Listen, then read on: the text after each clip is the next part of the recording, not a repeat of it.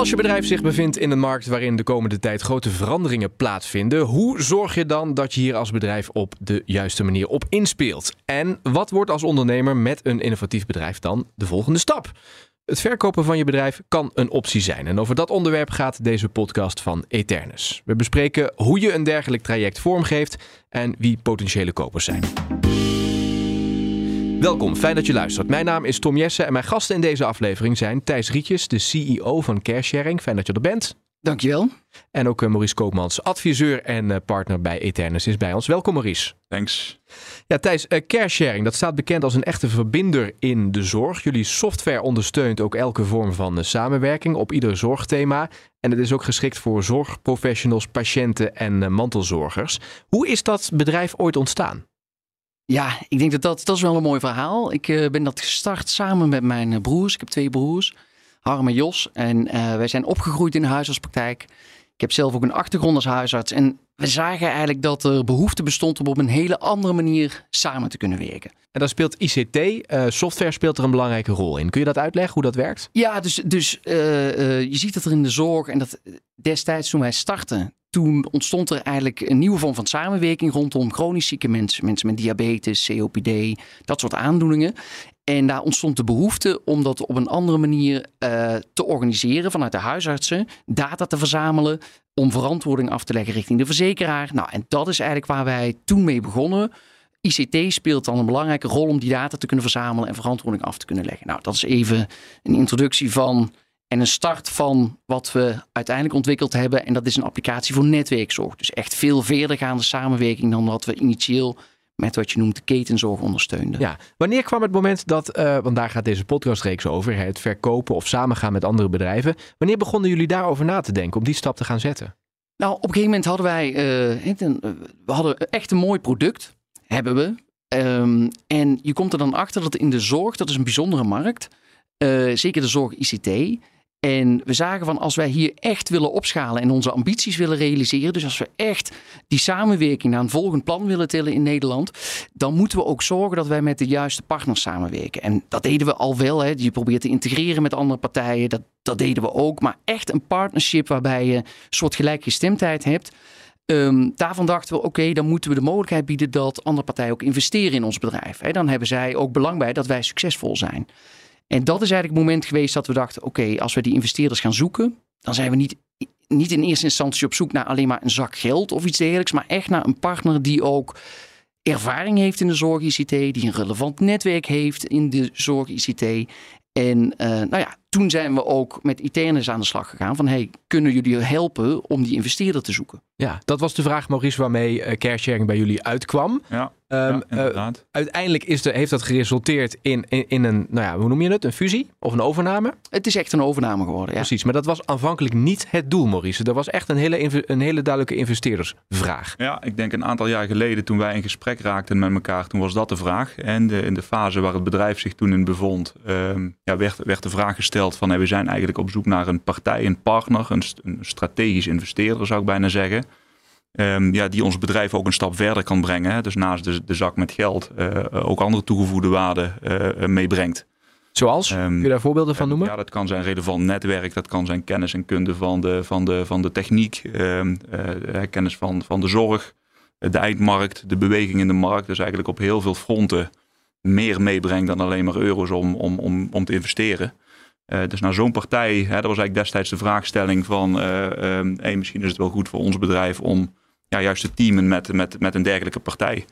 En op die manier zijn we destijds aan de slag gegaan. Natuurlijk om het bedrijf in beeld te brengen. Dus CareSharing, waar stonden ze, waar kwamen ze vandaan, waar zouden ze naartoe bewegen. En dat weer te spiegelen aan van welke partij past eigenlijk bij de behoeften die dat bedrijf op dat moment heeft. Ja, ik kan me ook wel voorstellen, jullie als Aeternus als een soort van regisseur in dit proces, maakt deze duidelijke vraag het misschien ook wel een stapje makkelijker, omdat je ook kunt zeggen, oké, deze vinkjes kunnen we niet zetten bij deze investeerder, bijvoorbeeld omdat ze niet technisch onderlegd zijn. Ja, dus die strepen we weg. Ja, dus dat maakt het misschien makkelijker. Ja, absoluut. Ja, daar hebben we samen echt een heel goed gesprek uiteraard over gevoerd, over waar moet zo'n investeerder of zo'n partner dan aan voldoen.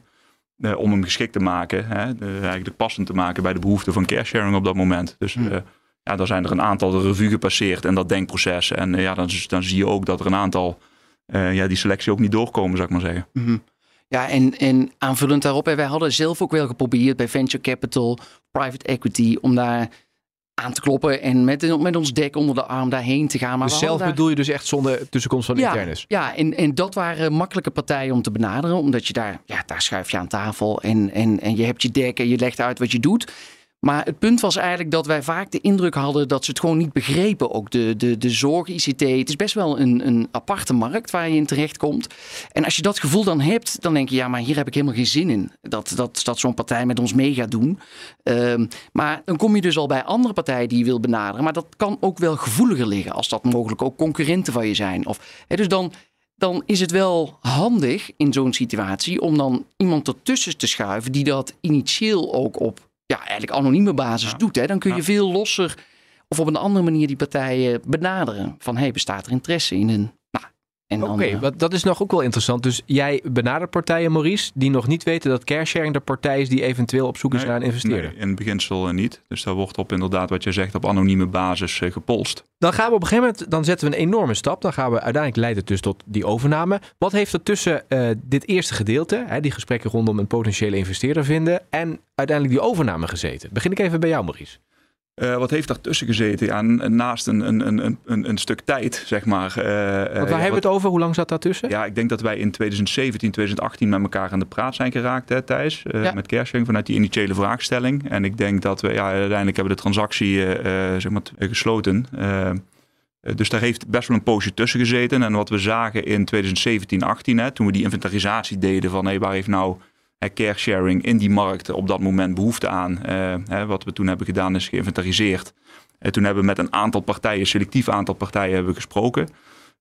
Maar op dat moment ook de conclusie getrokken dat het qua timing nog niet 100% het juiste moment was.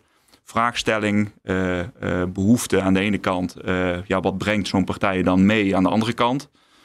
Als je dat ook afzet tegen de timing, denk ik, in de markt. Maar dat weet jij nog veel beter dan dat ik dat weet, Thijs. De timing, de beweging in de markt. Die een beweging had ingezet richting juist deze netwerkzorg. Ik denk daar de eerste stappen in werden gezet in 2017, 2018. Dus ook nog niet helemaal tot volwassenheid was gekomen, zou ik maar zeggen. Dus dat maakte dat we eigenlijk op dat moment niet 100% de partij vonden die paste bij de behoefte op dat moment. Dus toen hebben we ook gezegd, heel bewust... timing is niet 100% goed.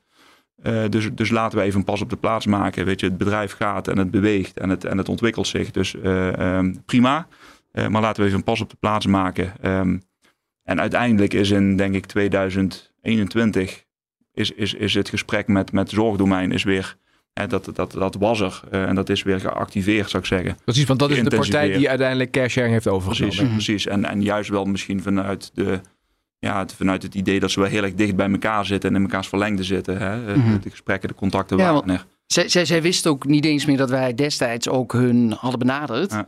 En voor de investering. Voor de investering, Dat wisten ze niet meer.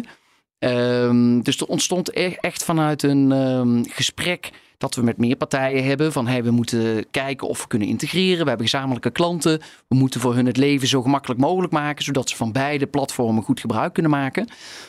En toen raakten wij in gesprek. Ik raakte in gesprek met de commercieel directeur en ook vervolgens met het managementteam, et cetera. En toen zeiden we, volgens mij is er echt wel een grote mate van complementariteit van die twee platformen.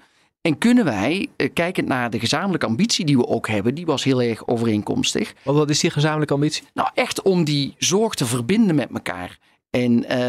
En daarin zagen we van, maar met de opkomst van netwerkzorg, wat echt ten opzichte van 2018 nu in een versnelling is gekomen, is dit volstrekt logisch dat wij de krachten bundelen. Precies, daarvoor moeten we ook, denk ik, kort even uitleggen wat Zorgdomein doet. Kun je dat in een paar zinnen uitleggen? Ja, Zorgdomein heeft eigenlijk ervoor gezorgd, je kunt wel zeggen dat zij ook wel een hele transitie in de zorg hebben teweeggebracht, waar je eerst een verwijzing deed op papier en een diagnostische aanvraag, bijvoorbeeld een labformulier, kreeg je allemaal op papier mee. Zij hebben dat volledig gedigitaliseerd. Dus zij hebben vraag en aanbod bij elkaar gebracht, even in de platformgedachte.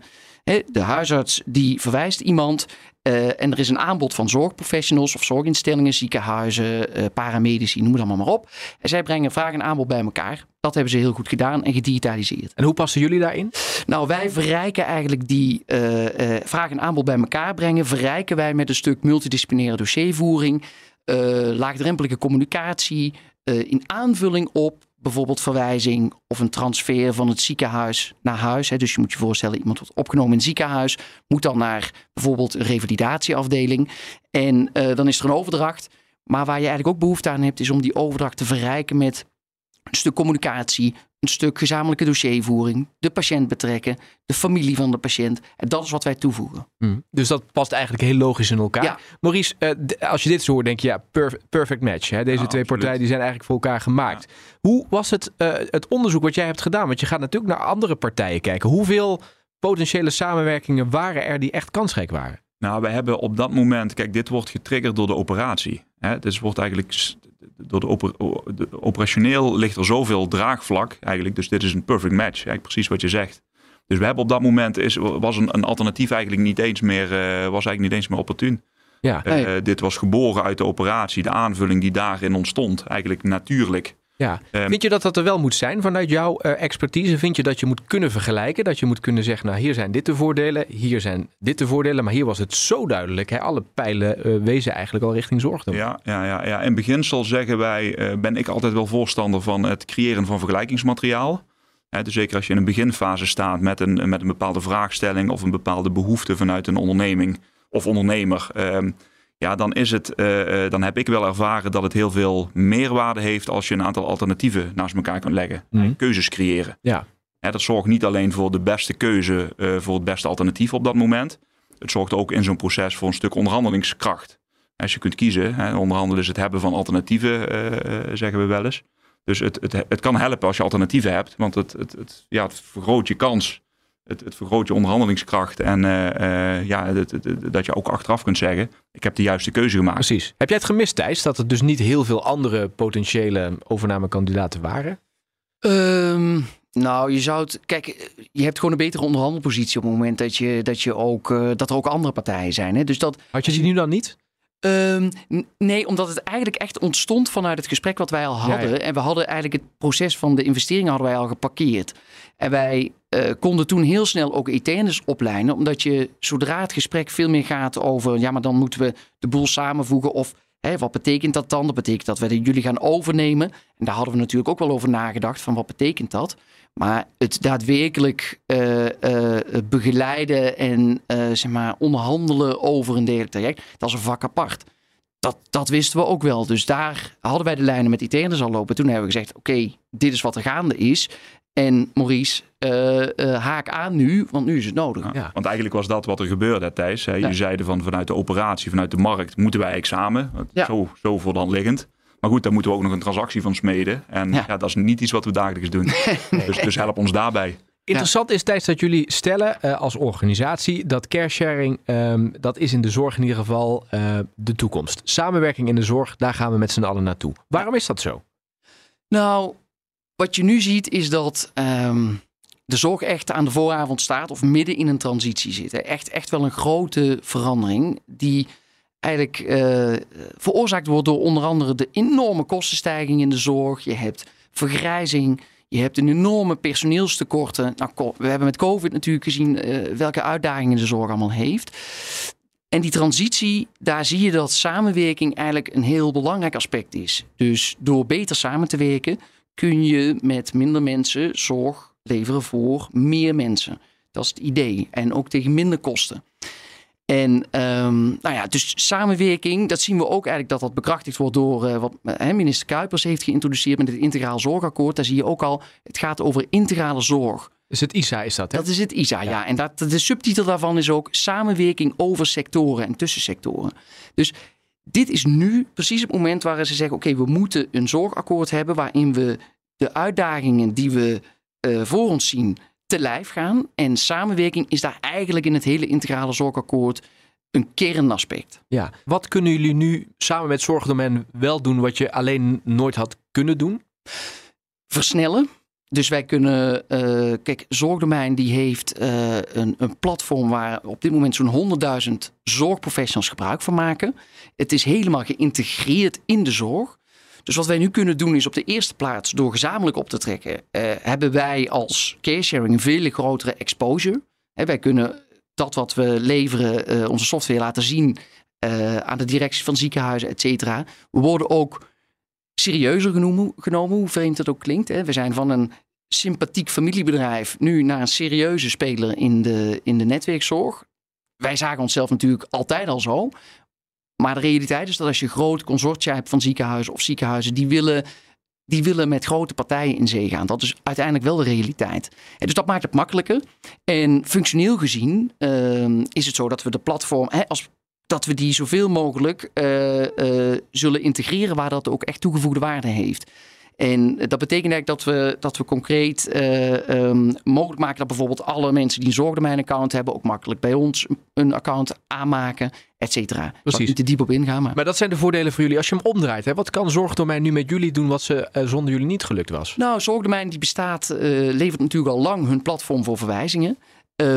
En waar daar ook vraag was van waar gaan jullie nu behalve de verwijzingen nog meer op doorontwikkelen? He, dus, en nu kunnen ze laten zien van wij gaan ook stappen zetten op het gebied van netwerkzorg. Dus het werkt echt twee kanten op. Zij laten ook zien van wij gaan als bedrijf ook verder dan wat jullie van ons gewend zijn. Namelijk de netwerkzorgkant op. En dat is precies waar jullie nu behoefte aan hebben. Ja. En daarvoor hebben we dit bedrijf geïncorporeerd. En gaan we die technologie niet allemaal zelf ontwikkelen. Maar kopen we dat in en hebben we dat onderdeel gemaakt van ons bedrijf. Ja. Hoe goed, Maurice, kennen jullie deze markt en ook deze ontwikkelingen die er spelen rondom de transitie in de zorg? Nou, die kennen wij natuurlijk goed en die moet je goed kennen om ook in zo'n inventarisatie, als je het hebt over wat is nou belangrijk voor CareSharing, wat zijn belangen, waar zijn ze naar op zoek, welke partij zou daarbij passen, ja, dan moet je dit soort ontwikkelingen wel kennen om een goede inschatting te kunnen maken of Zorgdomein een goede partij zou zijn in zo'n geval, of misschien wel anderen. Ja, en hoe hebben jullie die kennis vergaard bij Aeternus rondom de zorg? Want het is toch, je moet dan de ontwikkelingen echt op de voet ook volgen. Ja, en ook met de mensen praten in de sector. Ja, wat speelt er? Absoluut, ja. Nou, wij zijn georganiseerd als in ons eigen bedrijf georganiseerd in een aantal brancheteams. En daar is gezondheidszorg een heel voornaam brancheteam. Daar zijn we echt met een aantal mensen eigenlijk dagelijks bezig met één aan- en verkooptrajecten, bedrijfswaarderingen in de zorg. En dat zijn al verschillende typen zorg. Hè. Dat gaat van zelfstandige behandelcentra tot zorg-ICT. Dat zijn wel twee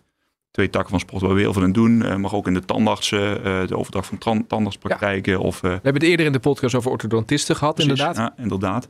Dus dat is echt ons zorgteam is gewoon heel veel bezig met de trajecten in de zorg. En dat levert natuurlijk een schat aan kennis op. Want je spreekt met nagenoeg alle partijen in de markt ooit, vroeg of laat. Dus daar bouw je heel veel netwerk en heel veel kennis, ook van de actualiteit, door op. Tweede is dat we ook altijd bezig zijn met het uitvoeren van onderzoek. Dus welke bewegingen zien we, welke trends. Allemaal om maar altijd actuele kennis te hebben van die bewegingen. Hè, waar Thijs het net ook over had. Tot aan onderzoek naar partijen in de markt. Hè. We hebben onlangs een brancherapport uitgebracht voor investeerders in de zorg, ICT, om er iets te noemen. Dan heb je een hele goede scope van welke investeringspartijen zijn er in Nederland aanwezig. Ook weer om als we met een klant aan tafel zitten, goede inschatting te kunnen maken. Wij horen dit aan, behoeften en belangen. Ja, welke partij past daar mogelijk bij? Ja, wat jij ook belangrijk vond, Thijs, is de culture fit. We moeten de juiste culture fit realiseren. Wat bedoel je daarmee? Ja, ik denk dat je gewoon... Dat zit heel erg op een gevoelsniveau. Dus als jij met die andere ondernemer aan tafel zit, moet je gewoon het gevoel hebben van, kan ik hiermee mooie dingen doen? Dus dat is gewoon een gevoelskwestie. En die culture fit ontstaat al op... het proeven aan en beoordelen van, is er een fit als het gaat om hoe wij in het ondernemen staan en in de zorg staan. Dat proef je bij de eerste gesprekken en vervolgens ook in het hele proces van overname natuurlijk. Ja, maar hoe pak je dat aan? Want daarvoor moet je ook toch een keer gewoon op de vloer zitten en in het bedrijf een dag meelopen, toch? Om dat te kunnen beoordelen. Ja, dus dat klopt. Maar wij hadden juist omdat het heel erg ging om waar zit de synergie nou, hebben wij ook best wel uitgebreide sessies gehad met elkaar van hoe ziet die patiëntreis er nou uit? Waar zitten jullie producten? Waar zitten onze producten? En dat was een patiëntreis die we uit hebben gewerkt samen met een heel deel van het team van Zorgdomein en van ons. En dan merk je ook al van, hoe loopt dat? En hoe is de sfeer in dat soort sessies waar we echt wel uren aan besteed hebben? Dan krijg je al best wel een goed gevoel van, hoe staan zij erin en hoe is de cultuur hier? Weet je dat ook een breekpunt, stel dat hier was het gelukkig heel erg goed. Is dat een breekpunt als het niet zo is? Absoluut, ja, voor mij wel. Ja, en voor mijn broers ook. Zeker vanuit een familiebedrijf. Je hebt een bepaalde cultuur, sfeer, noem maar op. Het moet ook leuk zijn. Hè? Dus en dat wordt heel erg bepaald enerzijds door wat je natuurlijk doet. Welk product lever je, et cetera. Maar ook gewoon door de mensen met wie je werkt. Ja. Door je team. Volgens mij is dat bij op elk moment leidend geweest in jullie keuze die je hebt gemaakt, toch? Dit? Absoluut. Ja. Ja. Ja. Ja. En ook, wat gaat dit nou betekenen als die overname gerealiseerd is voor je collega's? Want zij zullen misschien wat dingen anders gaan doen. Is dat ook zo? Heb je goed kunnen inschatten, dit is de invloed op de mensen die ook met mij samenwerken? Ja, nou daar heb je natuurlijk in dat traject ook over. Van luister, wij willen wel een bepaald ondernemerschap behouden. We willen op een bepaalde manier kunnen werken. Wij hechten veel waarde aan de cultuur, et cetera.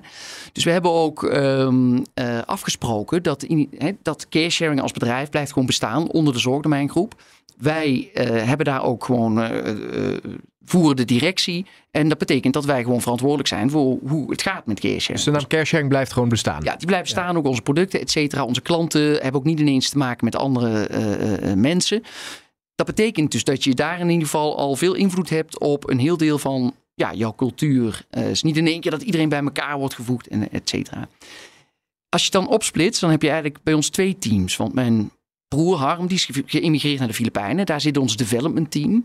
Die zitten al sinds jaar en dag werken met ons.